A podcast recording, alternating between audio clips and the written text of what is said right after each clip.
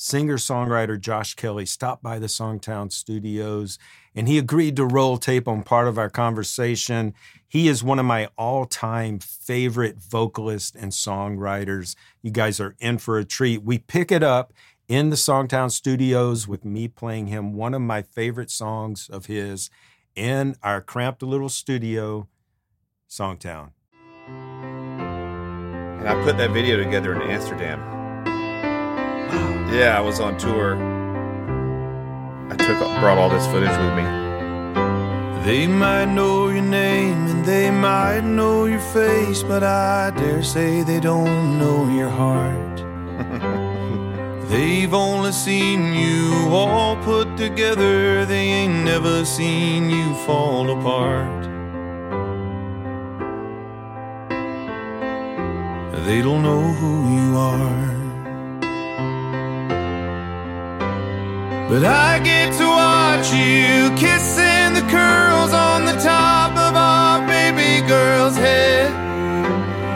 And I get to hold you while we fall asleep in the middle of our king size bed. Everyone loves you, but nobody loves you like me. Okay. A dude. when the first time I heard this, it happened again. I cannot listen to that first line of that chorus without getting the hair standing. up on my Really? That Like, makes me happy. There are very few songs in my life that I hear and that does that. yeah. Like there's just something about when you hit that tonality and that note on that chorus. oh, and oh, just oh man, that's great. Thank you so much. I mean, hey y'all, SongTown. Oh. That's right. We're we're we don't mean to exclude you. I just had a moment. Bear we're reminiscing. Welcome, SongTown. I have a very special guest today.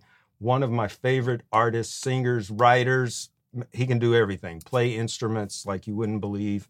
We were just sitting here talking about alternate tunings on guitars. So, um, the first time I heard this cat was back in the early 2000s. Amazing. Oh yeah, yeah. 2003, Amazing came out back in the day. Man, what I mean, because that chorus was such a hooky pop Yeah. song, but it had grit to it. Yeah, You know? yeah. Country radio played it a lot too. Yes. and it was originally supposed to be a country song.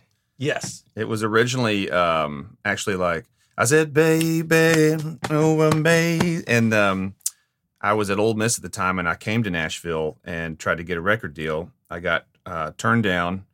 Then I turned it into a pop song, and I got signed in Hollywood. So, I, you know, But, you know, when I heard that, it it felt like a country song ahead of its time.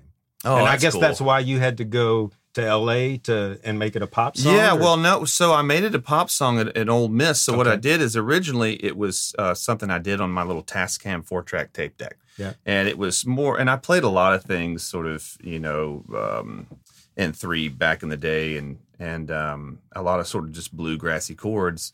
Uh, and I found a studio in uh, at Ole Miss, and the the engineer was a drummer, and we needed a drummer for the song because I played everything else. Yeah.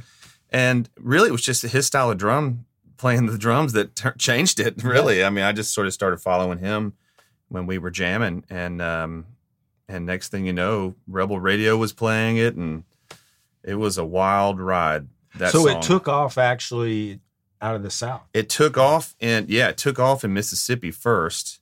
And then I got actually I got signed because of Napster. I'm the first person to ever get signed because of the internet. Apparently, Wow. that's what they say. Wow. Yeah, isn't that wild? I created a scheme and it worked.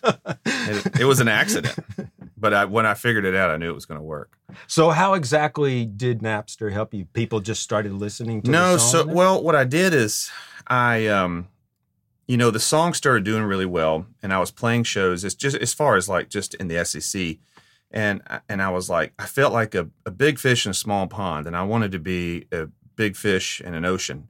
And I was like, how am I going to do this? And I remember my friend telling me about Napster, and he was like, you could put your music on Napster. So what I would do is take my laptop, this old gateway laptop, to the library where they had Ethernet at the time, and um, I put my music on there, and I accidentally right clicked on this username's um, this unique username, this person who had like James Taylor songs. Mhm. I right clicked on their name, and all of a sudden, this little box came up on Napster and it says "Send a message," and I was like, "Send a message? You can I can send a message to this person?" And so that's what I did. Is I came up with an idea. I was I sent hundred messages a day every single day, and uh, so I would type in like the next day I would type in um, Dave Matthews, Mhm. and I would and I would say to each person, "Hey, I noticed you like Dave Matthews. Why don't you try this kid out named Josh Kelley? You're gonna love him." And I did This that is every the stuff they taught classes about afterwards. I don't know. you just like made it up. I mean, if I'd have really known what I was doing with social media, I'd be a billionaire right now. But but I I just really wanted my music to be out there, and pretty soon, like within like two months, I didn't even have to host my own music anymore. Everybody else was hosting it, Mhm. and then uh, and one of those days, like I think three months later, uh, I got a message back for the first time, and it said, "Hey, who is this kid? I like this stuff." And I was like, "Yeah, it's me." And the and the dude was like, "Well, my name is Eric Klinger. I'm an A and R guy for Hollywood Records. Can I call you tomorrow?" And that then it was just off to the races. so you had just accidentally sent it to him, or did someone else? no, yeah, it? he was an accident. He he had he had um he had like Stevie Wonder songs in his library, Yeah. and I said, "Hey, if you like Stevie Wonder, you're gonna love this kid named Oh. Josh Kelley." and so he was just a recipient, and it was random, so random. Wow. Yeah, yeah, it was wild. It happened very fast. Well, I will say that you have one of the most soulful voices, so I can see why somebody Uh, into Stevie Wonder would like your voice. Well, yeah, I may have been stretching a little bit trying to tell people that if you like Stevie, you're gonna like me. But I mean, I was just so desperate to to you know to spread it out wide, and um, you know, I, I feel like I do have good soul. I feel like you know now my skills as a as a piano player and everything now, I feel like I could maybe do some you know be in that world a Yeah. tiny bit, but back then, no, sir. yeah. You know, but it was fun and it worked. Thank So- God. How do you how did you go from this pop career starting out to actually getting to Nashville? Because when I met you, you were on Capitol Records and you were a Nashville artist about to come out with your first record. Yeah, yeah. So, I mean, you know, I had the success with Amazing, and I, I had that success again with uh, another couple songs in the pop world, and then eventually, I can't remember when it was. I got dropped. I think it was like 2008. I got dropped from the label, um, and then I just started making the kind of music that I wanted to make. You know, instead Yeah. of I, I just kept on hearing from the label like, "We need another Amazing. We need another Amazing." It's like. Well, Oh. I don't know what you do with that. And There's it was so much worse. pressure. Yeah, it was so much pressure. But Uh, plus, there's nothing worse than somebody telling you go back and did what you did Yeah. before. Like, which is really lightning in a bottle anyway. Yeah. You're just playing with music and then something happens. Yes. And if you play enough, you're increasing your chances of something great happening. Um, but it was a good life lesson. I got dropped from that deal and and did some independent records and they did well. They actually Yeah. did they did so well that they called me and they asked me if I wanted to come back and I said no. And um, so at one point, I heard that you, I don't know if that's the period you're talking about, but at one point, someone told me that you actually recorded an album where you did everything on the record and had it distributed like at Walmart's and Yeah, you, yeah. you owned every bit of it. Yeah, yeah. I did a deal with um with Target. Oh, Uh, I did a direct. I did a direct deal with Target, and um Oh, and I actually just walked into their offices. I think it was at like a Hawthorne building or something like that. I just walked right in. I knew what I was going to say, and you know, I've always recorded my own music, and luckily been good enough to play a lot of different instruments and good good enough engineer and to make it sound good. So, you know, I had no overhead. You know, um, the only thing I would send it to is mastering at that time. And um, yeah, and I just walked right in and said, "I've got this. I've got this record in the can." I said, "Special Company was number one on iTunes as an independent artist. That was the record before." And I said, "I'd love to do a deal with you." And um, and we did it. wow. Yeah, it was pretty neat. And you owned it 100%. Percent, Oh. and yeah, and they, you know, they gave me some upfront money on it, um, and- but they did all the distribution, and it was like at every Target store, and um, yeah, I don't know. I just think, I mean, there's a lot of that person that did that back in the day that I have lost a little bit. Some Mhm. of that um, fearless, um, will stop at nothing to get it done, you know. I don't know if kids did that or I don't really know, but I was 100% fearless and I was a big knucklehead back then. well, I mean, to be fair, I've seen your um, social media and you're doing things like leather work. And I mean, you're, I, I love think, art. Yeah, I think I would call you like a modern day Renaissance, man, Oh, right? That's nice to say. Don't you think? I mean, you- Yeah, I don't know. You know, I mean, I, I my wife always says like, you know, he's just he's the kind of guy who just can't sit still. But I really love to make art, Yeah. and I married the right person too because she loves it as well. She can. She's a great painter, and oh, wow. we've always had art days and stuff like that. But um, I have an obsessive personality too. So when I get into something, I mean, I go all the way. And Yeah. it's all I can think about, and it's all I search up on the internet, and it's you know it's in my dreams, and so the leather work has been really great for me, uh, a really creative outlet, and something about learning the flow lines of it too, where you know it's really the most beautiful when your lines are right, and and I've actually pulled that over into my music too. It's crazy into my writing. Um, it's I think there is a similar flow line to the way you write a song and to the way you produce it Mhm. um, when you choose to produce it. Some people start too early Wow. producing a song, I think, before the song is done. And I don't know, it's helped me a lot. Yeah, that that's phenomenal. Okay, so let's get back before I jumped off course. How did you get to Nashville? Oh, so that's my little brother in Lady Lady A. Yes. uh, you know, started having you know Charles. You've been you, you guys have I wrote with him literally, I think it was six months before their first album came out. I wrote like the last song that got on their record. And then they were saying, you know, we're going to put a record out. They got signed, and six months later, they were on the radio. Like, Yeah. I, I never saw it happen that fast. Yeah, it's Like, a- it was, so fast. Yeah. I knew it was going to happen that fast too. They were living in my house in Nashville at the time, actually, and they were recording on my gear.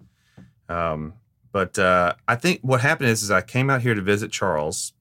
I think it was 2009, and he he was like, "You should be, you know," because I, I was there here for a week, and he was like, "You should be writing here in Nashville." And I was like, "All right." And so between him and some other friends, they set me up with a bunch of writers, and um, I wrote um, a song called "Gone Like That" with Clint Lagerberg, Mhm. and my publishing company freaked out, and I think it got cut like right away, and um, and it was really that. It was like coming here and really enjoying that process and feeling like I was going to like writing boot camp every time I wrote with a writer here. I was Yeah. like, you know, I basically would drive to the session being like, "You know nothing. Be a sponge today, Ah, Josh." come on. Yeah, Come no, on. it's true. I wanted. It's it's I know what you mean. lyric though. boot camp, man. It was awesome. there is a craft that goes into lyric writing in Nashville that it isn't really anywhere else. It's different here. Yeah, So- it, it is so different. And you know, there are there are a bunch of rules, especially back then. There's like all these rules. But then I actually think really what the beauty is is that you learn these rules to make you better, and then you can throw them away Right. if you want to. Exactly. You know, there used to be that thing like don't repeat the same word twice. Dude, I'll repeat the same word 500 times if I want to. It's my song, but it's learning, it's learning that craft. It's learning where to go with a story, how to how to give it more joie de vivre, like, you know, um, how to do better with a song than AI could ever do. Yes. That's what Nashville can teach you if you write with the right people. Yeah. That's what I think. yeah. And I, if anything, I think Nashville probably benefited from guys like you coming to town and going, yeah, the rules are great, but there's also this other side of it that is comes from the gut and the heart. Totally. And and you know, it's more instinctual. So I think it's a good marriage. I do too, and I'm hearing it in country music now a lot too, where you know there's there's more of this. I grew up with a very percussive delivery, so you know if if the rules of Nashville writing didn't marry well with the way I wanted to deliver percussively, um, then I would be like, we got to find a better word. Yeah. you know, we got to find a better word that sings better, Yes. even if it even if it reads better. If it doesn't sing right, to me, it's not going to win. Yeah. So that's one of the things that I felt like I would always bring to the table is, you know, and Charles is really good at that. We, I mean, we both learned music at the same time. So, and we were into the same stuff. So it, you know, I think it was all crafted from, you know, Gail Kelley's love of the Doobie Brothers and my older brother's love of Led Zeppelin and Pink Floyd and Black Sabbath and Jethro Tull and all of that. Just different ways that they percussively deliver their vocals. And learning not just to sing words, but to create rhythmic hooks in the melody. Absolutely. I mean, that's what I always feel like the melody pulls people in, and then the lyric like can take them to that deeper place. Yeah. But I think Nashville's finally come around the last few years on okay, we need strong rhythmic hooks in the melody. Yeah. Yeah, I, I, I actually, I totally agree because really too, and that's where the crossover comes from. Yeah. Um, I, I feel like you know if you can get Europe in it, you're winning, because you know I feel like in Europe, there's how do I say this correctly? There's like not as jaded, Mhm. so you know they can tell when something just feels really good. And it works. Interesting. I, that's what I always think. I've discovered so much great music every time I travel because they sort of gravitate towards more to that melodic feel. And then, you know, the lyrics come afterwards, I think. Yeah. So tell me about your latest project. Because I've been seeing little snippets Yeah. on Instagram and Yeah, uh, the latest project it's it's it's weird. I I um I'm in this space over the last year where I'm taking more time, and uh, this is going to sound really like spiritual and weird, but Mhm. I really do believe that that instruments actually have a song in them. I really believe it because it keeps on happening. Um, where I will find an old piano off of Craigslist or something in Utah, and I'll I'll bring it. I'll get it for like fifty bucks. Bring it in, and it, the first thing out of it is something I've never played in my life, chords I've never played, and um, it's usually just beautiful and cool and unique. And that's what's been happening. I mean, one of the songs that I'm going to be putting out is called Hard Hat, which is a weird title, but it's Mhm. actually it's really pretty. And it uh, it's a song I think I played on piano for six months, and I played it every night until finally lyrics came. I just waited for the lyrics to finally come. One of those days, I was watching my son play, and the first lyric came out of nowhere, and I was like, "Here we go." Yeah. Because my wife kept wondering, like, "Are you ever gonna like write to this, or is it?" It, just kept getting musically better, yeah. but uh, there was no lyrics. Well, there's also this idea, and I've done this a few times, where you got part of it and you go, "This is right," and you don't want to just force lyrics on top of it. Mm-mm. You want to wait until you get that inspiration where the right words come. A hundred percent. Yeah. I, I I used to be, you know, because I used to love to get in the car and listen to it. So you kind of want that instant satisfaction, gratification, whatever, um, where you just will throw the kitchen sink at something that could have been great. Yeah. And um, now I don't do that. I let I let him breathe. I let him talk to me, and that's been helping a lot. Um, for this this new record, it's going to be very unique. Um, I'm trying to stay away from things that are too cookie cutter, but at the same time, I want to have a pop sensibility to it as well. So Mhm. it's been fun. Just kind of not. I'm just not getting in the way. And I like your idea of songs are inside of instruments They because are. it's a good excuse to keep buying new instruments. Isn't it though? oh my god! I just bought this uh, this uh, rubber bridge guitar, which I love. oh my gosh. And the cool that tuning I was telling you about, the D A E G A D uh, tuning, which I think is sort of something that Jacob Collier uses all the time. Um, I put this rubber bridge guitar in that tuning, and I and I wrote probably one of the prettiest songs I've ever written in my entire life, and I cannot Wow. wait for that one to come out. Yeah. So, well, it, it's, I'm having a good time. It's true. There was this guy in Nashville that played in Bob Dylan's band for years, um, Bucky Baxter, Yeah. and he owed my friend some money. And my friend said, "Well, don't pay me the money back." He goes, "I got a friend that really needs a guitar," and that friend was me. And he says, "Just sell him, sell him that guitar, because you don't ever play it." So he sold me this little Epiphone guitar. Wow. I almost didn't want to do it because I was broke. I had no money, you know, no cuts on the radio. But I had been writing for like seven years in Nashville. yeah. I promise you, when I got that guitar, the first song I wrote on it, I got a cut. My, I started writing hits on it, And I really believe there were songs No. on that guitar. Hundred percent. That song, "Loves You Like Me," uh, that you were just Yeah. playing, that was a different piano that years before I'd gotten on Craigslist. It was this little spin, like this little Wurlitzer spinet piano from the 30s. Um, Oh wow. and it was and um, I was playing those chords, and originally the melody was always the same. Um, they might know your name and they might know your face, but I dare say they don't know your heart. But um, I was singing more of like like a Bruce Springsteen kind of song Yeah. with those chords, and then the real song came later. But the beauty, the music came from this piano. Just more chords I never would have played. I just literally it's just like going like this and then there and I don't know what to tell you, man. Some weird spooky stuff, but I love it. So it's it's part part knowledge and craft, but Yeah. the other part comes from somewhere we don't know. Energy, Yeah. I guess. I guess the you know whoever was playing this thing put put something in it before, and um and I'm I'm here to get it out, man. I'll I'll, I'll take all the instruments. Yeah. and I love it, and the hunt is fun for new Yeah. gear. exactly. Okay, guys and gals, we appreciate this is the first time I've ever gone through an entire interview and not said the name of the person we are interviewing. so this is Josh Kelley.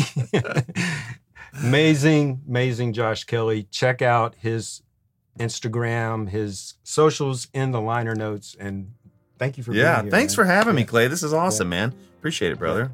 Right on. Cool. Peace.